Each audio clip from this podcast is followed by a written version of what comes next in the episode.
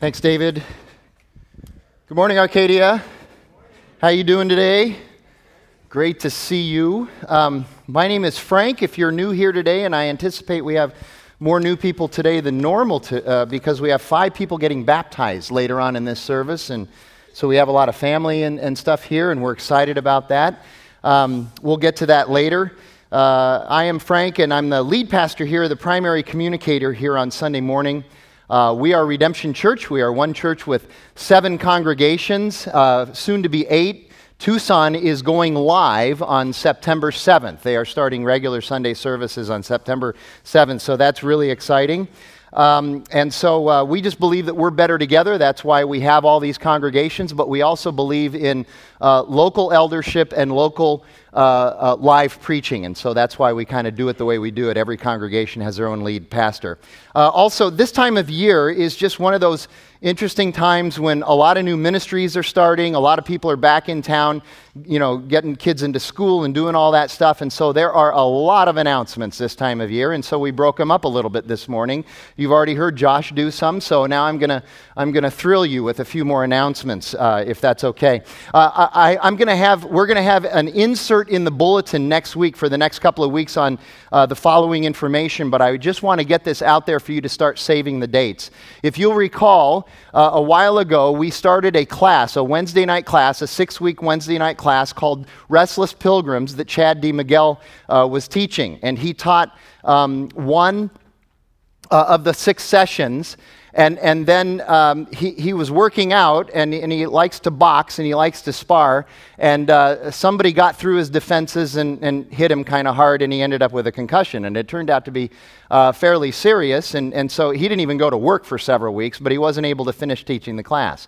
So he is going to come back now, and starting September 17th, Wednesday night, for six straight weeks, he's going to teach that class, Restless Pilgrims.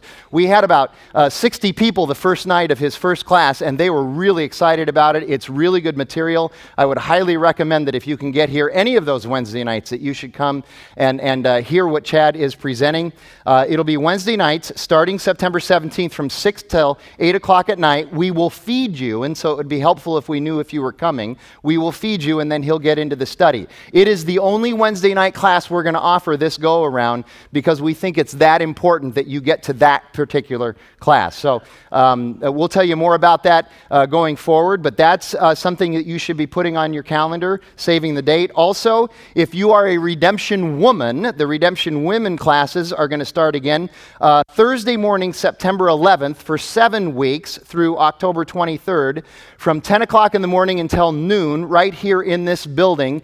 Caroline Van Slyke and her team are going to be leading uh, the Redemption Women in a uh, study of longing, ambition, and the life of faith. And the idea behind this is that God does create us with, with desires and ambitions. There's nothing wrong with that. Uh, sometimes you think once you become a Christian, you're not supposed to have any desires or ambitions, and that's just not true. Rather, we need to understand uh, through uh, a gospel centered lens how to, how to work those ambitions and desires. And so uh, she she's going to lead a, a seven week study on that. There will be childcare for that as well. So, again, we need to hear from you if you're going to be coming to that.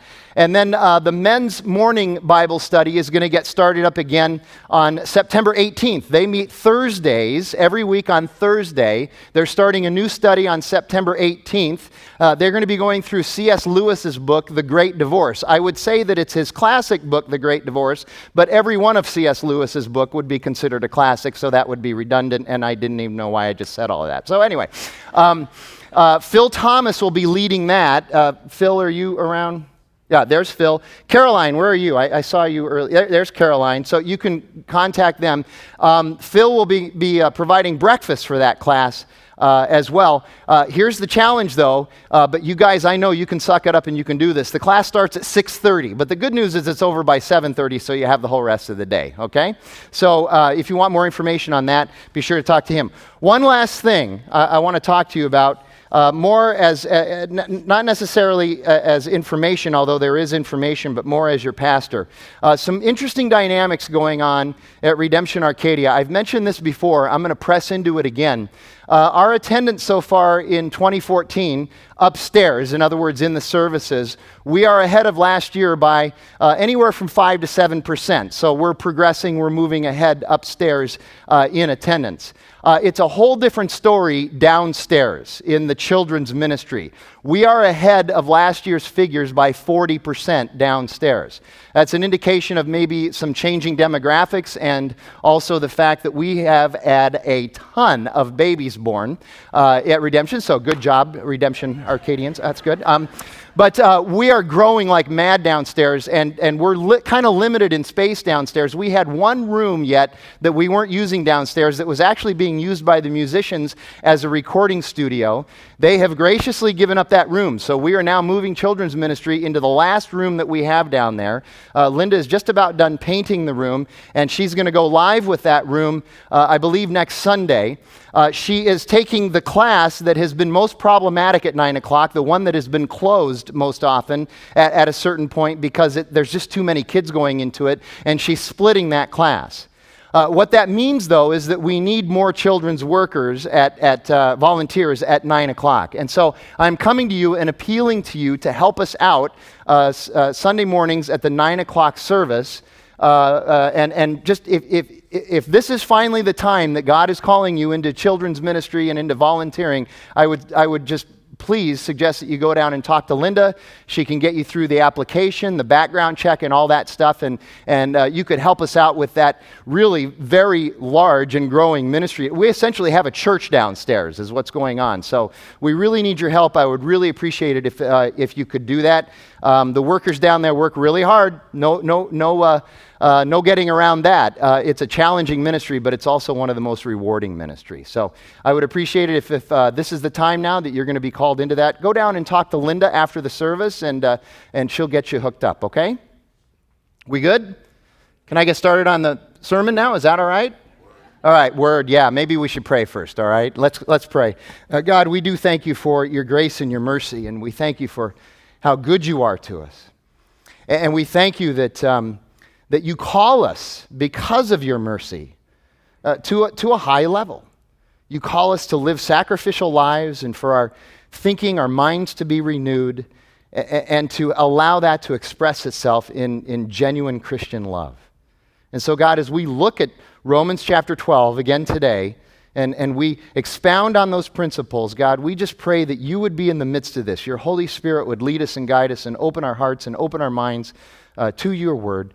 God, as always, I just pray that you'd get me out of the way so that your spirit would speak to us this morning. We ask it in Jesus' name. Amen. Well, we are in Romans chapter 12 again. Uh, we're going to be there for a little while longer, probably another five or six weeks. Uh, today we're going to look again at one verse. It's Romans 12, 11. But I want to remind you that all of Romans 12, 13, and the rest of Romans uh, flow from those first two verses in Romans chapter 12, where Paul writes, Therefore, uh, my brothers, on account of God's mercies, because of what God has done for you, you are to offer your bodies as living sacrifices, holy and pleasing uh, to the Lord. This is, this, is your, this is your spiritual act of worship. And I want you to understand very clearly, and I hit this every week, but it's something we need to be reminded of every week, and I would even say daily uh, is, is that our entire lives are to be lived as worship to God. Everything that we do is lived as worship to God. And if we have that perspective, that changes how we look at all of life. And as a church, we say all of life is all for Jesus. And a lot of that theology flows from right here, Romans chapter 12. And then he says, Do not be conformed to this world, but be transformed by the renewing of the mind, so that by testing, you might discern what God's will is, and you might understand how to live this life by the power of the Spirit that is good and perfect and acceptable to God. That is our goal. That is our goal. By grace, we have been saved, and by that same grace, we are now going to be sanctified and live this life in Christ. And all of that translates into the expression of our spiritual gifts, which we looked at in verses 3 through 8, and then this ethic of living by Christian love, which we're looking at in verses 9 through 21 in chapter 12. And so today we look at verse 11 where Paul writes, Do not be slothful in zeal, be fervent in spirit, serving the Lord. Now, I would just suggest to you from my perspective, that has to be the most interesting sentence in all of chapter 12. It may not be the most exciting sentence, it, we may not get that riled up about this sentence, but it's just an interesting sentence that he brings, especially when we dig into exactly what it is that Paul is saying here, that he brings in the midst of this idea of living uh, a sacrificial life with a renewed mind, and that expressing itself in the Christian ethic of love. We are not to be slothful in zeal, but we are to be fervent in spirit as we are serving the Lord. Literally, the way this verse uh, is written in the Greek, it, it, it, could, it could be said this way, I think better. As you are serving the Lord because you love, as you are serving the Lord, do not lag in zeal, do not flag in zeal, do not, do not rest in zeal, in your zeal, but rather be fervent in your spirit. So, when it comes to, be, to diligence for the Lord, don't get bogged down. You got to battle lethargy. You, you got to do what you're called to, but also in the midst of that, you need to allow the Holy Spirit to stoke your spirit. That's essentially what he's saying here. And we're going we're going to unpack that. Here's the big idea. This is essentially what Paul is saying get to work serving the Lord and do the work of the Lord with love and enthusiasm. Get to work serving the Lord and do the work of the Lord with love and enthusiasm. So, that first clause, do not be slothful in zeal, that, that word zeal is the Greek word spoude, and it literally means speedy diligence. Here, here are the, here's the differentiation that I really want you to see this morning, okay? Zeal is about action. That word zeal, spoude, is about action, activity, working, doing getting things done, while fervor, that next clause, is actually about the attitude that you have as you are doing it. And as for this seal, it's not just that we are diligent and hardworking and industrious, and it's not just about getting stuff done, but there is also a sense of urgency. We can't wait to get at it. We can't wait to get at it. Paul tells us that when it comes to zeal, don't let slothfulness get you. And, and that clause, uh, that little uh, idiom that says not slothful, literally means we do not shrink back from our zeal, from our diligence. We, we are not hesitant. We do not lag behind. It's, it's like, and I saw this last night. I have to tell, we, we last night, Jackie and I had uh, the Redemption Arcadia staff and their families over last night for dinner at our house. And I saw this at the end of the evening. Uh, it, it's like you young parents, especially you dads that tend to, you know, you get your mind focused on something. Can I get an amen from you young dads? Okay, all right. You, are just focused on something and you got to get somewhere. And, and you got a bunch of little kids. You got three or four little kids, maybe even two, okay? And you have to get them into the car to get them to going to this place that you want to go, okay?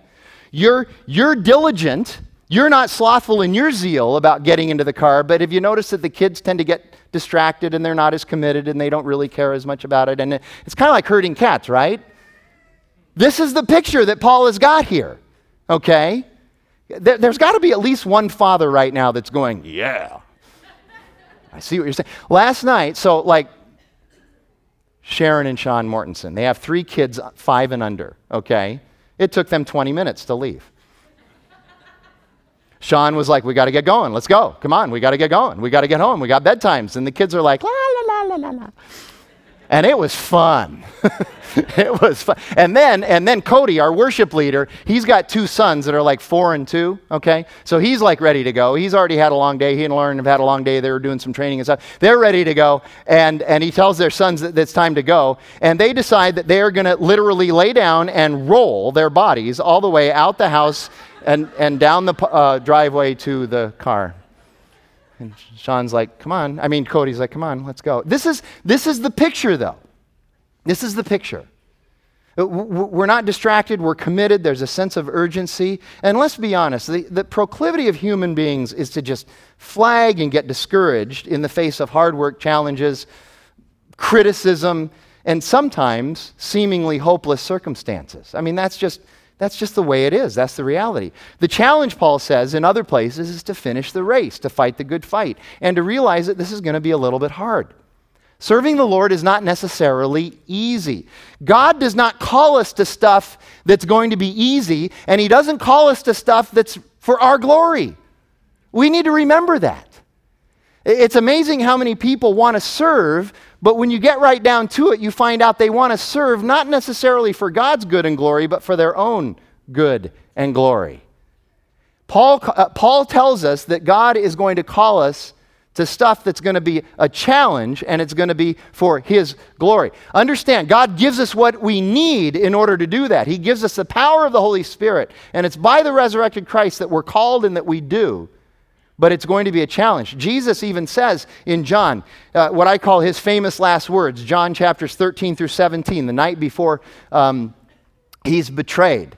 And he's teaching his disciples. And at one point in chapter 15, he looks at his disciples and he says, Listen, those guys, those guys out there, they hate me. They hate me. And if they hate me, they're going to hate you. You, you need to understand, and he uses this little metaphor. He says, A servant is not greater than his master. You're the servants, I'm the master. If they hate me, they are going to hate you. They're going to persecute me, and they have been persecuting me. If you think you're going to get off with no persecution, you're crazy. They're going to persecute you as well, but you need to remember I am with you all the time. And I am sending my spirit, the encourager, the helper, the paraclete, and he is going to be with you all the time. Uh, we can even go this far. Listen to what Jesus says in Matthew chapter 5. This is the beginning of the Sermon on the Mount. This is what he leads with in the Sermon on the Mount. Matthew writes, Seeing the crowds, Jesus went up on the mountain, and when he sat down, his disciples came to him, and Jesus opened his mouth and he began teaching. Blessed are the poor in spirit, for theirs is the kingdom of heaven. Uh, blessed are those who understand that by their own power, by their own spirit, absent the Holy Spirit, they understand they can't do anything. Blessed are those people who know they need the Holy Spirit. They need Jesus as Lord and Savior. Blessed are they. Blessed are those who mourn, for they will be comforted. Mourn about their sin, about their shortcomings Uh, about the fact that they don't measure up to God's holiness and they need somebody to save them. Blessed are those people as well. Blessed are the meek, for they will inherit the earth. Now, blessed are the meek. It doesn't say blessed are the doormats. Meek means gentle and loving, but still strong and firm. Strength through gentleness. Blessed are the meek, for they will inherit the earth. Blessed are those who hunger and thirst for righteousness, for they will be satisfied. If you're going to seek after God in Jesus Christ, let me tell you something, He's going to satisfy you. Blessed are the merciful, for they will receive mercy. Blessed are the pure in heart, for they shall see God. Blessed are the peacemakers, for they shall be called sons of God. Blessed are those who are persecuted for righteousness' sake, for theirs is the kingdom of heaven. You understand that if you desire to live in Christ, you are going to be persecuted for that. People will see your righteousness and they won't hate you. They will hate the Jesus they see in you, but you will be the one that receives the persecution. Jesus is telling us that. And blessed are you when others revile you and persecute you and utter all kinds of evil against you falsely on my account. Rejoice and be glad, for your reward is great in heaven, for so they persecuted the prophets who were before you. So, in the midst of this, we're supposed to resist sloth. We're supposed to resist the idea of, getting a, uh, of not getting after it in diligence. We, we resist flagging and discouragement. And the one who's able to do that, there are really two characteristics or two ingredients that you, that you need to look at and learn about and lean into. Number one, the one who resists slothfulness in zeal is one who relies on the Spirit, number one. We've already been saying that, but you need the power of the Spirit. You need to recognize that as a Christ follower, you have the Holy Spirit in you, and that's the power by which you're going to live. And then the second thing is that you need to embrace humility. For the rest of chapter 12, you're going to find that we talk a lot about humility over the next four, five, six weeks. Because in the midst of the Christian ethic of love, humility becomes one of the, one of the dominating characteristics of that love. And so, in order to be able to resist slothfulness, you're going to also have to be humble in your walk. So, both of these things, relying on the Spirit, embracing humility, they are counterintuitive, but they're exactly what is needed. It's the proud, self made person who, re- who relies on the self. That's the one who will ultimately, eventually get defeated. No one can ultimately withstand the pressures that life brings to us without Christ. Not ultimately. You might be able to do a good job for a while, but ultimately life is going to get at you. And that's why we need Christ.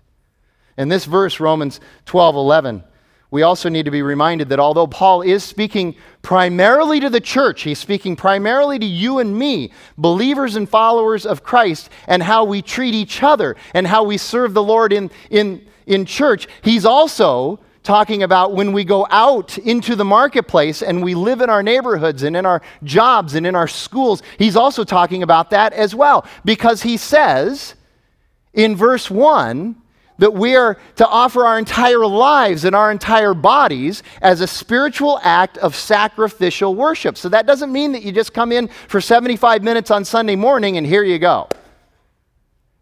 This is 168 hours a week everywhere where, that we are going.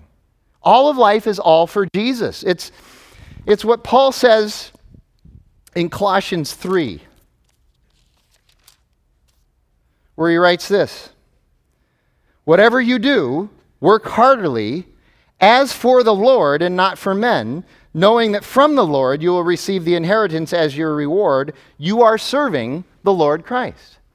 Yes, we all work for human bosses. And maybe some of you are the human bosses. We get that. But ultimately, we are working for God in the midst of that. We are working and serving Jesus Christ in the midst of that. You work with the Christian ethic of love and integrity in the workplace. And by the way, I would suggest that's what most employers are looking for in the first place. That's what they're looking for. People who are going to live this life out, even in the workplace, even when called to compromise those things. And it gets tough. That's what he's looking. So Paul says, don't be slothful in spirit, but also be fervent. I'm sorry, don't be slothful in zeal, but also we need to be fervent in spirit.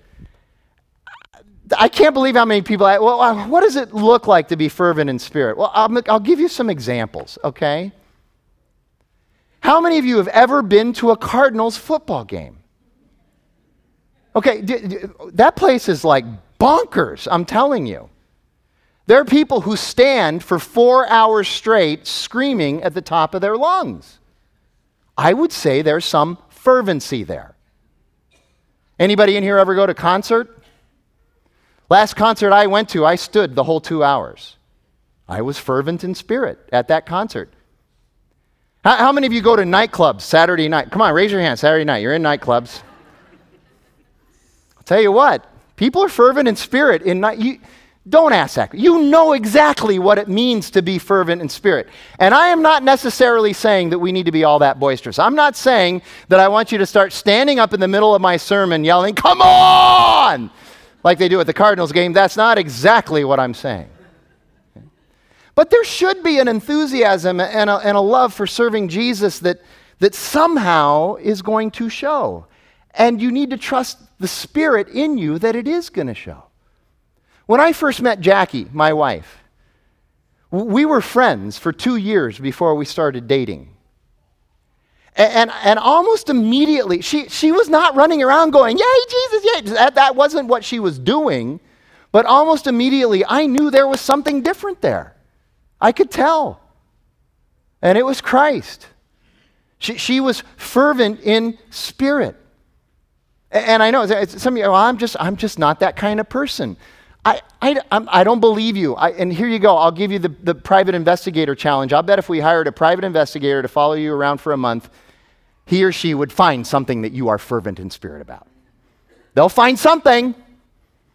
They'll find something.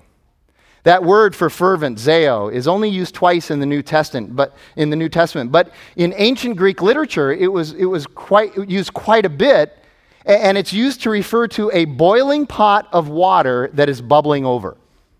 A boiling pot of water that's bubbling over. Have you ever met anybody with a bubbly personality? You, you ever notice how sometimes that bubbly personality person can get a little bit annoying?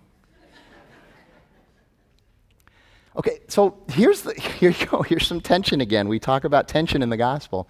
That's kind of the line that Christians need to walk. We, we, we need to be bubbling but it's not helpful to burn anybody. We need to have fervency, but we need to be careful that we don't overreach, that we don't overextend. But let me also say this about the, I'm going to stick with the boiling water metaphor.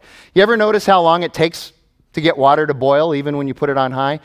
Uh, two years ago, Jackie and I moved into a new house closer to this church than where we were living. We were at 19th Avenue in Thunderbird. Now we're down at 16th and Bethany Home, much closer. I was so excited about this new house because we have a gas stove. I hate cooking with electricity. We have a gas stove. But even with a gas stove cranked up on high, it takes a little while for that water to reach 212 degrees. How many of you are like me that when you want your top ramen noodles, you want them now? Yes, amen, my brother, right here. Okay. But it takes a little bit of it takes a little bit of time. So, so we need to be sometimes we need to be patient and persevering when it comes to our fervency because I know some of you are like, well, sometimes I just don't feel it. You know, that, that, I hear this sometimes. I, I don't personally have this problem, but I hear it from enough people that I know that it must be a, a problem. Um, I, I read my Bible and, and, and I just don't feel it. Well, well, sometimes it takes a little while to heat up. Keep reading, keep stoking that fire. Uh, our founding pastor of the Gilbert congregation, so 26 years ago, Tom Shrader, we quote him all the time. We call them Shraderisms. You know, one of the most famous Shraderism is um, no matter how bad it gets, it can only last a lifetime. Y'all remember that one, right? Okay, that's a Shraderism. Okay, here's, a, here's another Shraderism for you. He says this Do what's right because it's right until it feels right. Do, and I know some of you are out there going, ah, that's legalism, that's not grace. You know, you can't deny that as you read through the scriptures, there is some sense that at times God is calling you to do what's right because it's right until it feels right. I don't feel like being faithful to Jackie right now. and I'm not going to be faithful until I feel it. That doesn't work very well. You see what I'm saying? We, we got to do what's right because it's right until it feels right.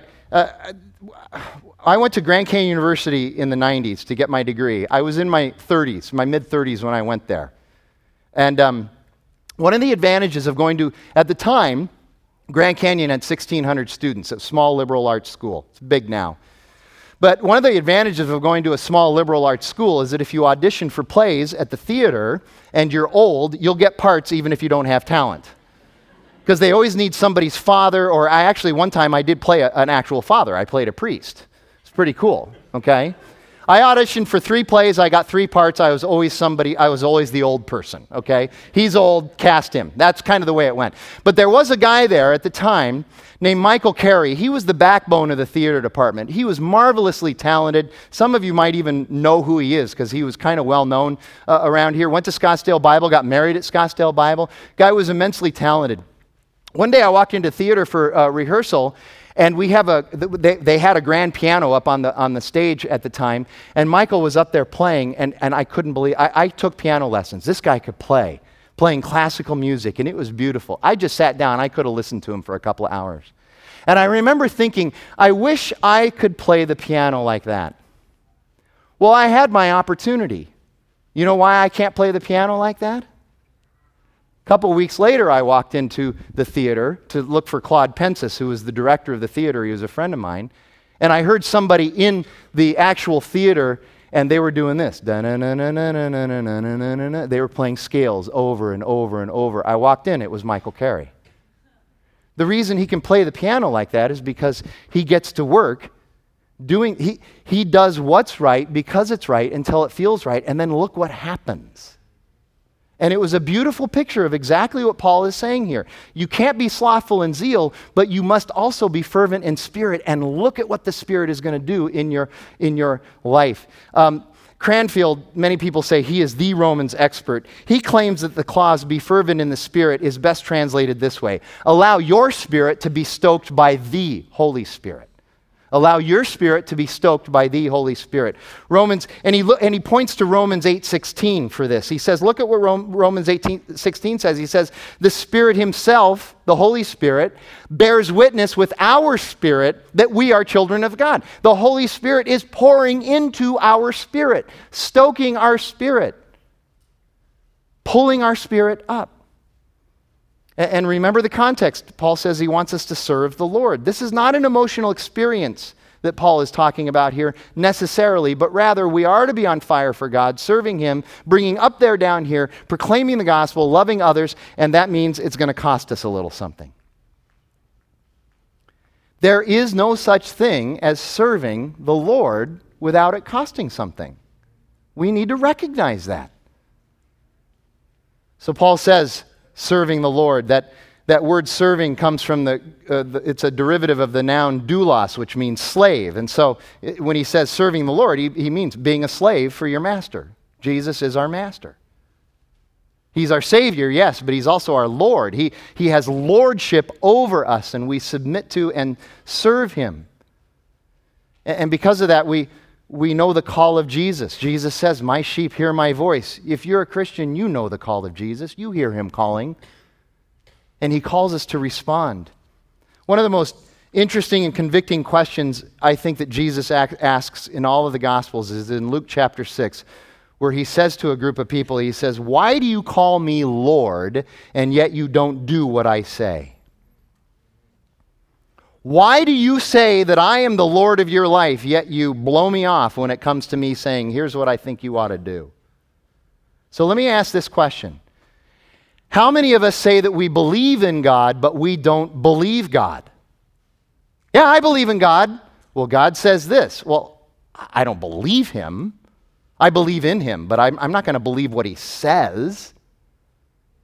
How many of us say that we're followers of Christ, but when it comes to actually serving him, it's like, eh, got other stuff to do. Like to keep my options open. It's also interesting that right after Jesus asks this question in Luke 6, he goes into that whole lesson about building your life on a firm foundation. And he is the firm foundation. You see, we're not, we're not to. Having a fervent spirit means that we're not going to build our life around Jesus. It means we're going to build our life on Jesus. And there is a difference. There is a difference. What, and what you believe in will motivate you to action. I was listening to the radio a couple weeks ago, and they were having a philosophical conversation, and, the, and the, the guy that was being interviewed was asked about God, and he said, Well, I, I really don't believe in anything. And I remember thinking, Yeah, you do. You, you have to believe in something, otherwise, you're never going to do anything. It is your belief, what you believe in, that actually motivates you to behave. If you believe a particular stock is going to go up in the next six months, you're going to buy it, right? If you believe a stock that you own is going to go down in the next six months, you, are going to sell it. What we believe translates into our behavior. Do you believe Jesus or not? That's a question that we have to ask ourselves. And I want to close with just a couple quick points about this that I think might help with application. I, I think one of the things that this verse by Paul does is it forces us to grapple with the idea that essentially there are two kinds of people that we run into uh, that he's speaking to here. There's, there's the kind of person who is the get her done person. Get her, just get it done. Get her. How many? How many of you would say I'm a get her done person? I'm a, I just I'm task oriented. I'm a get okay. And, and, then there's the other person. I I, I really want to feel something. I, I want to feel. something. How many of you would say you're you feel like you should raise your hand right now? Okay, so, all right. Okay. It's interesting because in the study of group dynamics and group communication, scholars have said, have said for years now that essentially when you get a group together that's going to do a task together, so a team at work, or maybe let, you, let me take some of you back to college when you had the dreaded um, group study project. Remember that? And you all hated it? Okay? There's essentially three types of people that'll get into a group like that. They play three different roles.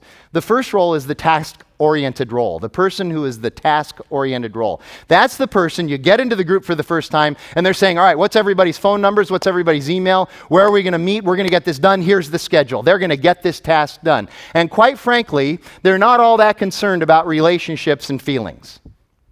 They just want to get it done and do it well. Then you have the role of the relationship maintenance person. That's the person who's like, yeah, I want to get it done, but I want to make sure that we have fun and everybody gets along and there's a beanbag chair for people to sit in and there's snacks, okay? And, and, and everybody's feelings in the relationships are subservient. Uh, uh, the task, I mean, is, is subservient to everybody's feelings and relationships. Yeah, we'll get it done, but what's really important is that we all get along while we get it done. Then that third role is the person, it's known as the individual role. You all know this person, maybe you are that person. That's the person who looks at the group and says, How am I going to manipulate this so that I don't have to do any of the work, but I get all the credit? That's why you hated group study projects in school, right? And at work, okay? Paul doesn't even deal with that third person. He just goes, You don't have a gospel centered understanding of anything. You need Jesus. So if you're that individual person, we're calling you this morning to life in Christ. Now, maybe you're one of the other two. You're task oriented or you're, you're relationship oriented. What Paul is doing here essentially is he's saying both of you need to see the other side of this.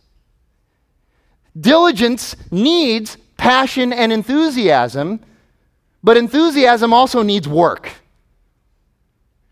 You can be enthusiastic all you want, but at, t- at times you just need to get down and get to work. Uh, John Piper has a great illustration of this that, that I'll use now. I'm ripping it off from Piper, okay? Uh, imagine if I imagine if I bought Jackie a dozen roses, okay? And, and I didn't go to Flowerama. I went to AJ's and had one of those ladies in the green vest fix up the roses for me, and it's 80 bucks, okay? So I'm, I'm really invested now.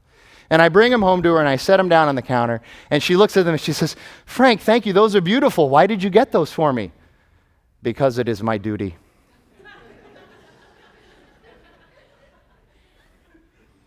wow, thanks. That, that didn't honor her, right? But flip the coin over on the other side. I come home with nothing. And I, rec- I, roll in and I go, Oh, Jackie, man, oh, man, I, I was so excited. I was going to get you flowers today. I was, I was counting, oh, I could get the flowers here. I was going to get you these beautiful red flowers. I was, to get, I was so excited about getting you flowers. And then I forgot. No flowers. But I was really excited about it. Then I got excited about something else and forgot. You see how you need both of those things there? And I know that's an extreme example, but it, but it helps, helps us understand what Paul is doing here. He's, he's giving us a holistic view of the Christian ethic here. Last thing I want you to consider is this how about Jesus? Jesus was diligent. Jesus was both of, both of these things. He was diligent. He lacked sloth in getting to the cross. You understand that? He never got distracted, he was fully committed. And he even said at one point, I have accomplished all that the Father has given me. But he also had passion. He had a fervor for saving his people. He boiled, he glowed, he bubbled over, he was set ablaze for his mission. He loved as he saved us. And I think if you ask Jesus, why did you do this? He would not hesitate in saying this It's because I love you and because I had to. And you cannot divorce one from the other. He did it because he loves us, and he did it because it was the mission that the Father had given him to save his people from their sin and give them eternal life.